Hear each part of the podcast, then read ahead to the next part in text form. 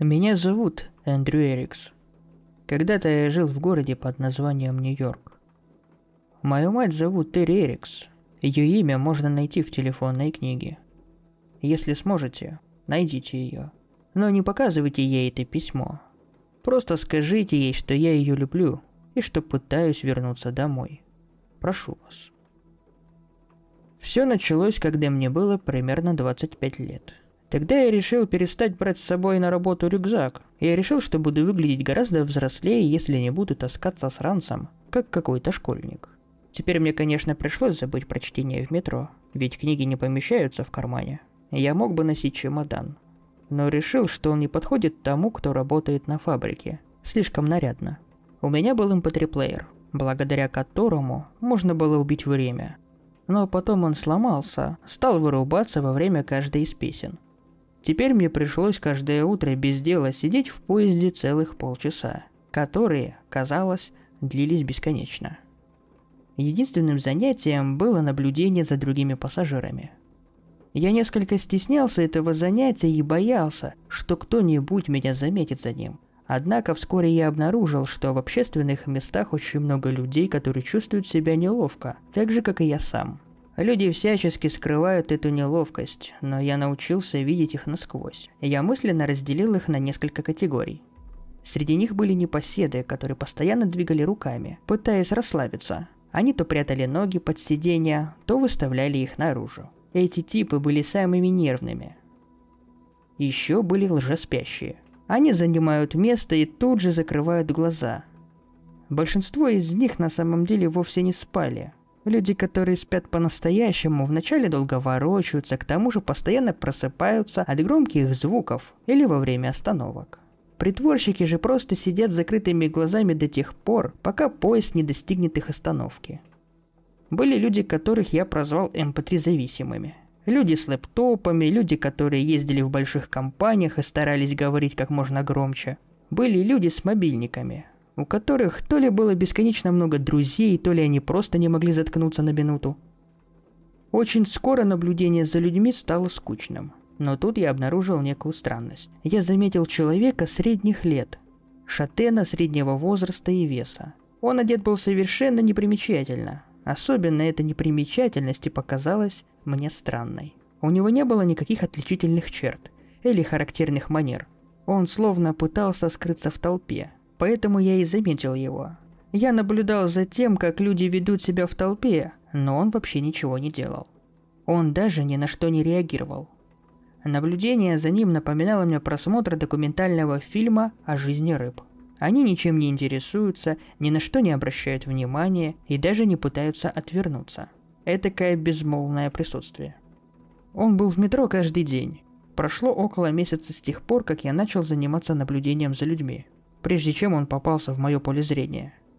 Это, наверное, потому, что мне не всегда удавалось оказаться в одном и том же поезде, и я далеко не всегда старался сесть в один и тот же вагон. Впервые я увидел его в понедельник, если, конечно, мне не изменяет память. И уже во вторник я увидел его снова. Он ехал в том же поезде и в том же вагоне. Он даже сидел на том же самом месте. Просто излишняя педантичность? Он привлек мое внимание. Я решил последовать за ним в следующий раз. Человек был весьма подозрительным. Что бы ни случилось, он ничего не делал. Просто сидел. Без тени какого-либо выражения на лице. Однажды в вагон зашла женщина с ноющим ребенком и села прямо за ним. Он даже не нахмурился от возмущения. Хотя тот ребенок был чертовски надоедливым. К тому времени, когда поезд прибыл на мою станцию, я уже чувствовал себя неловко. Когда я выходил, мои руки тряслись, как будто у меня была ломка. Что-то с этим человеком было не так. Может, он какой-нибудь маньяк? Прикидывается тихоня, сам хранит дюжину отрезанных голов у себя в холодильнике. Причем первая из них принадлежит его матери. Я начал часто бродить после работы. Останавливаться у киосков, неподалеку от станции метро. Хотя я не собирался ничего покупать. За две недели я ни разу не оказался в том же поезде, а может быть даже просто садился в другой вагон. Во всяком случае, все это время я не встречал того человека. Потом в одно утро я увидел еще человека, вызывающего у меня то же самое чувство тревоги. Это была женщина. Она выглядела так же непримечательно и незаметно. Когда я заметил ее, меня охватило что-то вроде одержимости. Прежде наблюдение за людьми для меня было всего лишь как средство от скуки. Теперь же оно своего рода религией. Теперь я не мог войти в метро или в автобус без того, чтобы осмотреть каждого и проверить, нет ли у него или у нее определенного списка черт, которые я сам же и составил. Обычная одежда без ярких тонов и этикеток, отсутствие выражения лица, никаких случайных взглядов в окно или на других пассажиров. Ни вещей, ни сумок, ни аксессуаров. Этих людей я прозвал странниками. Я видел их далеко не каждый день, даже учитывая то, что я стал ездить на метро чаще, чем мне было нужно. Тем не менее, они появлялись очень часто. Стоило мне только увидеть одного из них, как мое горло пересыхало, а ладони начинали потеть. Тот, кому приходилось выступать с речью, поймет, что я чувствовал. И хотя эти люди не обращали на меня ни капли внимания, мне постоянно казалось, что они наблюдают за мной. Я видел их каждый день, не могли ли они заметить меня? И все же они не замечали меня, по крайней мере, не подавали виду. В конце концов, любопытство преодолело страх, и я решил последовать за одним из них. Я выбрал того, кого встретил самым первым. Того самого, который всегда сидел в одном и том же месте. Войдя в вагон, я сел позади него. Мы доехали до конца линии, после чего он встал и вышел. Соблюдая дистанцию, я следовал за ним. Но он не думал идти далеко. Старик сел на ближайшую скамейку, сохраняя все то же отреченное выражение лица. Я стоял за углом и ждал, стараясь выглядеть как можно более естественнее. Через несколько минут подъехал очередной поезд. Он вошел внутрь и занял то же самое место. Мне не хватило смелости последовать за ним. Он куда-то уехал. Просто катался в метро до конца линии, а потом ехал обратно. Зачем ему это было нужно? Этот вопрос не давал мне покоя всю дорогу, когда я возвращался домой.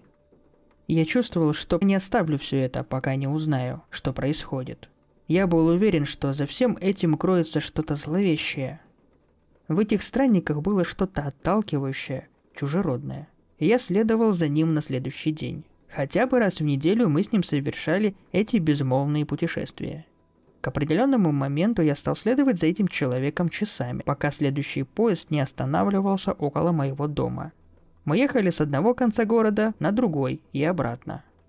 Я уже не занимался наблюдениями за людьми, я наблюдал всего за одним человеком. Больше никто меня не интересовал. Хотя я порой замечал устремленные на меня удивленные взгляды. Несмотря на это, меня интересовал только один человек – странник.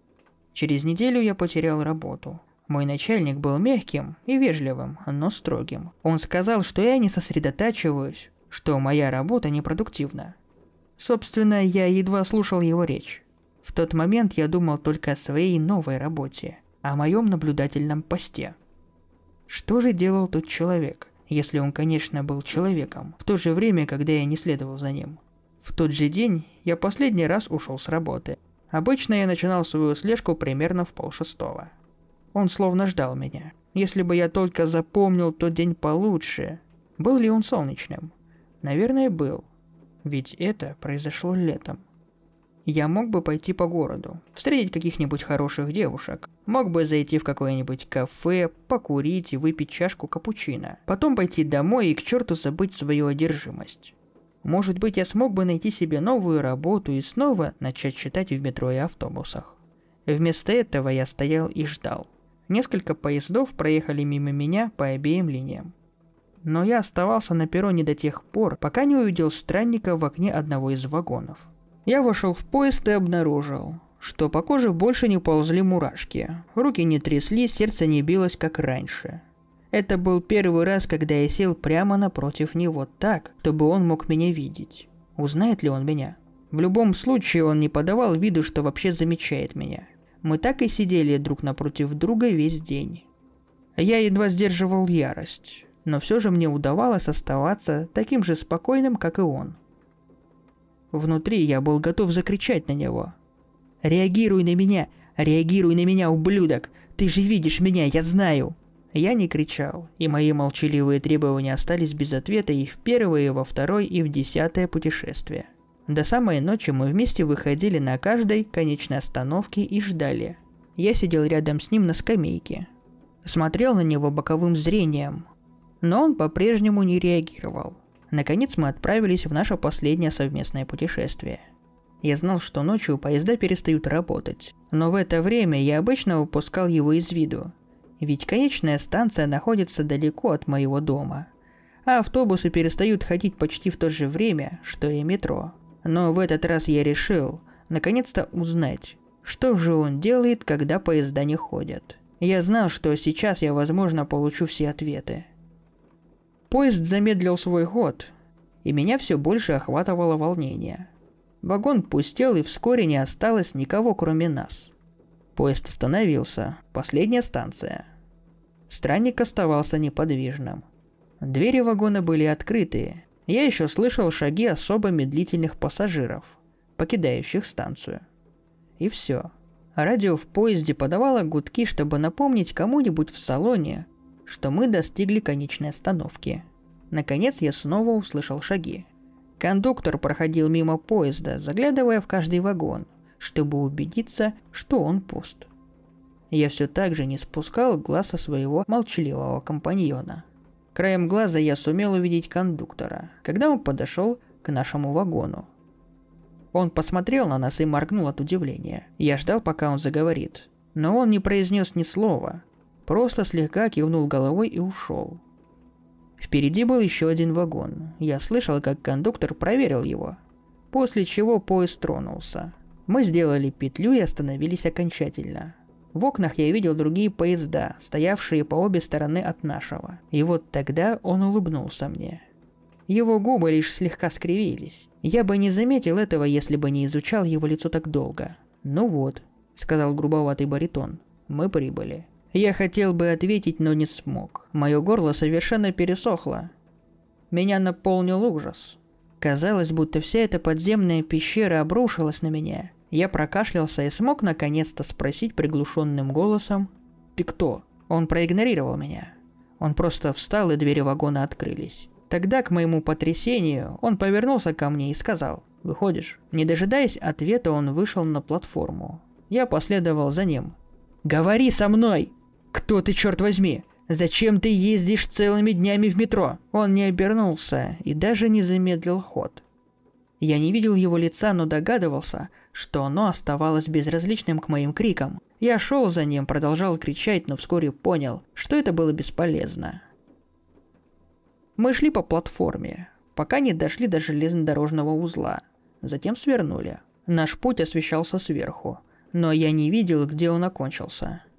Поезда, стоявшие вокруг нас, казались бесконечными. Многовато поездов для одного города, так я подумал. Тогда я не придал этому особого значения, хотя сейчас я думаю, мне следовало обратить на это побольше внимания. Я точно не знаю, как долго мы шли. Раньше у меня были часы, но они сломались. В какой-то момент я достал свой мобильник, но в метро не было приема. Я видел только надпись «Нет сигнала». Странник останавливался то тут, то там. Он заглядывал в каждый вагон на одну или две минуты и шел дальше – я не сразу понял, но вскоре до меня дошло, что вагоны были вовсе не одинаковыми. Их длинные ряды были похожи друг на друга, но стоило подойти ближе, я замечал, что они, некоторые из них, были длиннее прочих. Некоторые короче, некоторые имели несколько иную форму. Платформы, на которых сидит кондуктор, тоже несколько отличались друг от друга. Я не знал и не знаю, что он искал, но очевидно то, что в какой-то момент он это нашел. Двери поезда открылись, и тогда мой невольный гид встал передо мной. Мы вошли и заняли места. «Теперь ты можешь поговорить со мной?» – спросил я. Ответа не было. Я устало вздохнул и принялся взвешивать за и против того, чтобы врезать ему, наконец, по морде. Вдруг зажегся свет, и поезд тронулся. Какого хрена? Его лицо стало немного грустным, и он сказал, «Ты больше никогда не вернешься». «О чем ты?» «Вернешься куда?» Опять молчание. Отмороженный мудила. Поезд разогнался, двигаясь в направлении, противоположном тому, откуда мы прибыли. Через несколько минут поезд замедлил ход, как будто мы приближались к остановке. Черты лица странника обострились, Первое, что я почувствовал, что он смотрит на меня, а не просто в мою сторону. Сиди спокойно, не привлекай их внимания. Поезд остановился, двери открылись, и они начали заходить. Не зная, что я заметил раньше, странную одежду, слишком длинные руки, настолько, что пальцы волочились по земле, черные глаза на треугольных лицах или синевато-серый цвет кожи, мои глаза видели эти вещи, но мой мозг отказывался их воспринимать. Когда же он их все-таки воспринял, я еле сдерживал крик, готовый вырваться из моей глотки. Мое сердце было готово разбиться на куски. Все мое тело было подобно натянутой гитарной струне. Голова закружилась, меня стошнило. Я успел захлопнуть рот и проглотить свою рвоту. Не знаю, как у меня это получилось. Про себя я проговорил слова странника. Сиди тихо и не привлекай внимания. Тот день я помню очень смутно. Мы ехали в вагоне назад и вперед, сидя тихо, без какого-либо выражения лица. Это длилось часы, а может и дни. Эта линия оказалась намного длиннее, чем та, на которой я встретил странника. Окружающие мерзкие твари не обращали на нас никакого малейшего внимания, хотя я явно выделялся среди них. Я был настолько напуган, что когда вернулся в депо, я расплакался – я лежал на полу и рыдал. Странник же бесстрастно смотрел на меня. Когда я снова смог контролировать себя, смотрел на него с мольбой. «Верни меня домой», — сказал я хриплым голосом. «Пожалуйста». «Не могу», — сказал он. «Не знаю, который из этих поездов идет туда. Если такой здесь вообще есть». Он встал и подошел на платформу. Я тут же последовал за ним. Он повернулся и сказал, «Думаю, ты уже достаточно находился за мной. Ярость, прежде подавленная страхом, снова закипела во мне. Я схватил его за плечи и закричал. «Грёбаный ты сукин сын! Что ты натворил? Верни меня домой!» Он не реагировал на меня, и вскоре мой гнев ослаб. «Пожалуйста», — попросил я. «Помоги мне вернуться домой». «Так не получится», — сказал он. «Если мы останемся вместе, им будет проще нас заметить. Иди своей дорогой, будь тихим и невзрачным. Тогда они будут думать, что ты один из них». Как ты мог так поступить со мной? Зачем? Так было надо. Его лицо снова погрустнело. Тебе тоже придется. Иногда бывает так, что застреваешь. Он смахнул мои плечи со своего плеча и повернулся, чтобы идти. Я упал на колени, чувствуя себя слишком обессиленным, чтобы идти за ним дальше. У железного узла он повернулся и сказал мне «Прости» и исчез. Я еще долго оставался на месте и плакал. Когда во мне не осталось ни слезинки, я свернулся калачиком и ненадолго заснул. Когда я проснулся, мой поезд уехал развозить серовато-серых тварей по их неведомым мне делам. Впрочем, сама мысль о том, чтобы я вернулся к ним, была мне противна. Я попытался вернуться туда, где началось мое путешествие, но не имел ни малейшего представления о том, куда мне идти. Я бродил час, а может быть больше. В конце концов я нашел поезд, который казался мне знакомым. Наверное, мне просто хотелось верить в то, что этот поезд выглядит знакомым. Когда я подошел к дверям, они открылись, я занял место. Я не был особо верующим, но сейчас я молился, как самый истинный христианин. Поезд остановился, и на мгновение я подумал, что я спасен. Люди, человеки. В этот момент я был самым верующим человеком в мире. Потом я посмотрел на их глаза, особенно на третий глаз, который был у каждого из них в середине лба. «Пошел ты, Господи!» – подумал я. Но сказать они были не такими отвратительными, как их предшественники. Третий глаз бегал независимо от двух других, и это вызывало омерзение. Когда из них кто-то смеялся, улыбался или что-то говорил, я не мог не заметить того, что их зубы были острыми, кривыми и покрыты желтовато-зеленым слоем грязи но я научился быть осторожным и избирательно слепым. На секунду я даже смог представить себя, что был дома. Однако один из них вошел в поезд с бутербродом в руке. И тут я вспомнил, что все это время я не ел и не пил. Я решил найти какой-нибудь еды на следующей конечной остановке. Не знаю, почему я ждал конечной остановки, но она казалась мне очень важной. Я добрался туда и еле сумел заставить себя выйти. Я никогда не видел, чтобы странник покидал подземку. Я тоже не видел, чтобы он ел или пил. В любом случае у моего желудка не было времени на размышления. Я сделал свое лицо как можно более нейтральным, пока не добрался до нужной станции. И вот тогда я по-настоящему запутался. Я хотел найти эскалатор, лестницу или что-нибудь подобное, но не видел ничего, кроме многочисленных отверстий в полу, в стенах и в потолках. Он напоминал мне огромный пчелиный улей. Что делать? Прыгнуть в одно из них?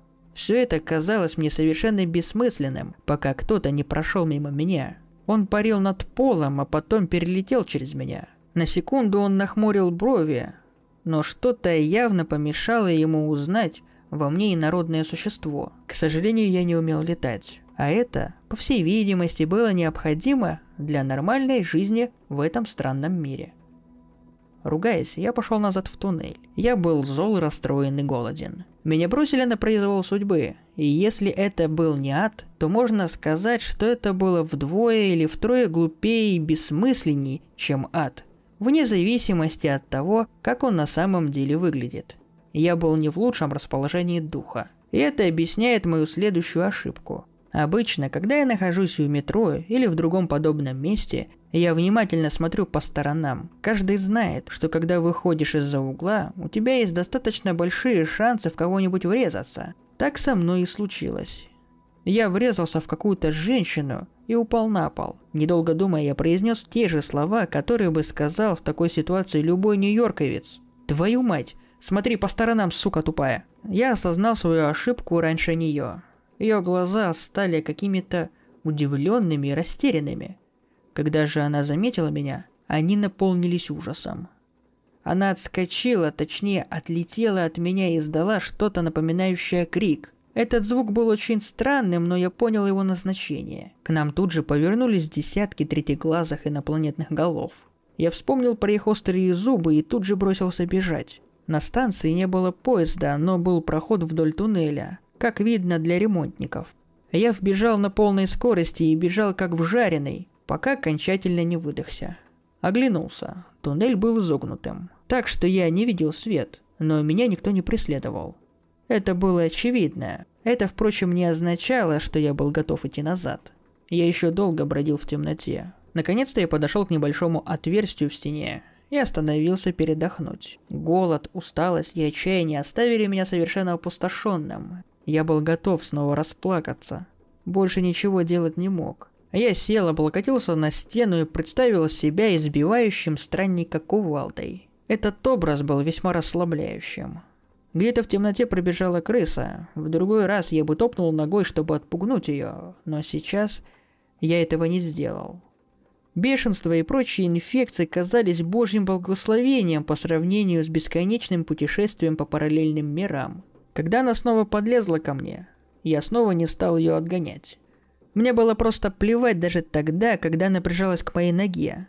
Потом мимо моего убежища проехал поезд, и в свете его огней я увидел то, что я принял за крысу.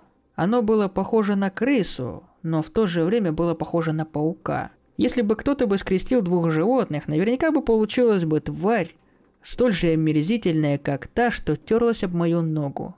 Я вскрикнул, вскочил с пола и пнул ее, как футболист. Тварь ударилась о противоположную стену, и я смотрел на ее последние дергания, пока следующий вагон не проехал, и снова не наступила темнота.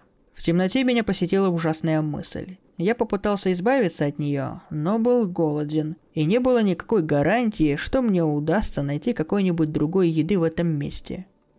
Единственным вариантом был крыс-паук. Я сдерживался как мог, но вскоре брезгливость уступила голоду. У меня была зажигалка, но развести костер было нечем. Я снял мясо с костей и немного подержал его над пламенем. Но это не сильно помогло. Вкус был отвратительным, еще отвратительнее, чем я себе представлял. С тех пор мне часто приходилось есть достаточно странные вещи, но ничего поганее крыса-паука я не припоминаю. Вот так я и стал странником. Вначале мне очень трудно давалась та безликость, которую удавалось постоянно поддерживать остальным. Впрочем, камень, брошенный в реку, через какое-то время потеряет свои углы от ударов течения. Со мной случилось то же самое. Лишение, которое я пережил в параллельном мире, сгладило все мои черты. Я выходил из темноты туннеля, опустевшим и хладнокровным, таким же, как человек, который привел меня сюда.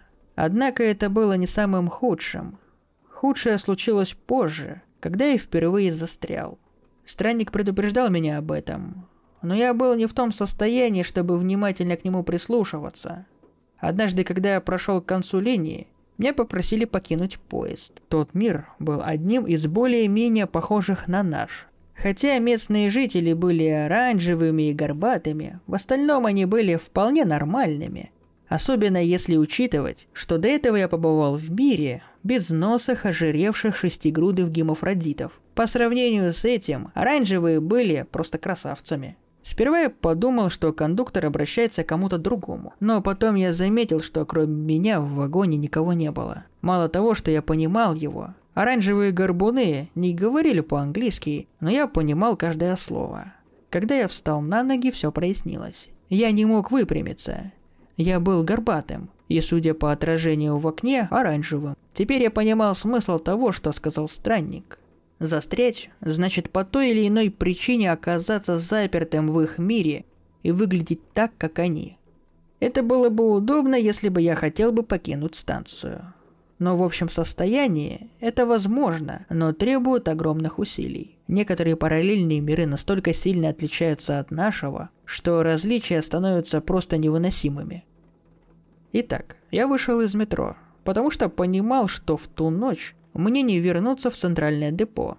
Не удалось мне вернуться и на следующий день. Я решил остаться здесь на какое-то время, хотя и понимал, что оно никогда не будет моим домом. Эти существа выглядели совсем как я, но их культура была совсем другая. Даже те миры, что похожи на наши, таили в себе опасность. В одном из таких миров мне пришлось усвоить, что жест, который обозначает для наших приветствия, для местных является ужасным оскорблением. Настолько ужасным, что меня избили до полусмерти под одобрительные взгляды толпы. В любом случае, даже если бы я смог бы приспособиться к месту, я этого не хотел. Я хотел только одного – вернуться домой или, по крайней мере, найти того странника, который меня сюда затащил. Я бы его с удовольствием бы прикончил. Я решил продолжить свой путь. В то время я не знал о еще одной опасности – подстерегавший меня в этом мире. Один из них заметил меня и принялся следить за мной. Я сделал все для того, чтобы убедить его в том, что я не замечаю его. Но это, похоже, не помогло. Я разрывался между желаниями предостеречь его и стремился поскорее убраться из этого проклятого мира незамеченным. Однажды ночью мой наблюдатель последовал за мной до конца линии. У него, как видно, не хватило духу сесть прямо напротив меня. Как только поезд остановился на конечной станции, он вышел из вагона. Я ждал в надежде, что кондуктор не заметит меня, но тщетно. Я вышел из вагона, и поезд умчался без меня. Когда я выходил из-за угла, на меня напал тот молодой человек, который следил за мной. В руке он держал острый кривой нож. Он хотел застать меня врасплох. Не зная, Сколько времени я проторчал в чужих мирах. Мои инстинкты срабатывали безупречно. Мы долго дрались, но потом мне удалось выхватить у него нож. Сам я не заметил, как он оказался у него в горле. Я не хотел его убивать, я помню, как я кричал. «Зачем? Зачем ты следовал за мной, придурок?» Я покинул место преступления. На следующий день я вернулся. Вернулся, чтобы сесть в первый же утренний поезд. Ночью я прибыл на конечную станцию. На этот раз кондуктор не заметил меня. Так я понял, что если хочешь вернуться в центральное депо, надо или убить его, или взять с собой, как это сделал мой странник. Я снова был невидим, но при этом оранжевым и горбатым. Таким я остался до тех пор, пока снова не застрял. Тогда мне снова пришлось пойти на убийство. На этот раз я напал первым. Я бы мог бы увести ее с собой, но не хотел, чтобы она разделяла мою участь. Иногда я думаю о своем страннике. Интересно, откуда он? Как он изначально выглядел? Знал ли он, что ему было достаточно просто убить меня, чтобы вернуться? Как поступают другие странники? Я встретил нескольких из них, но ни разу не решился спросить у них об этом. Они сами меня не спрашивали, как видно, эта тема считается запретной. Я уже сбился со счету, скольких человек я убил. Недавно я принял решение покончить со всем этим. Перед возвращением в центральное депо я набрал множество разных бумаги, чтобы написать эту историю. Я написал ее в нескольких разных экземплярах и разложил их по разным поездам. Сотни посланий в бутылках, брошенных в море стальных рельс. Это просьба, а также предупреждение. Моя просьба проста. Найдите, если сможете, мою мать и солгите ей. Не беспокойтесь, эта ложь будет во спасение. Скажите, что я ее люблю, что я изо всех сил пытаюсь вернуться домой. Пусть это успокоит ее, даст ей надежду. Я бы и сам бы хотел в это верить. Теперь мое предупреждение. Вначале я был чем-то вроде Одиссея, мечтавшего вернуться на родную Итаку. Со временем я понял, что это не совсем точное сравнение. Я странствую не по морям, а по бесконечным туннелям лабиринта. Кто-то создал этот лабиринт и устроил в нем свои правила, которым я вынужден неуловимо следовать. Я стал скорее Тисеем, чем Одиссеем, но недавно я понял, что здесь я играю несколько иную роль. Даже если мне удастся вернуться домой, я не смогу вернуться к нормальной жизни. Пути назад нет. Жизнь странника захватила меня, и я уже никогда не прекращу свои странствия. Однако в этом стальном лабиринте я играю роль вовсе не Тесея, а Минотавра. Однажды вы встретите меня в метро, и вы узнаете меня по немому отрешенному взгляду, по отсутствию внешних признаков, багажа и тому подобное. Прошу вас, не следуйте за мной. Идите прочь, забудьте обо мне. Если вы все же решите идти за мной до конца линии, то заранее прошу у вас прощения. В этом случае у меня просто не будет выбора.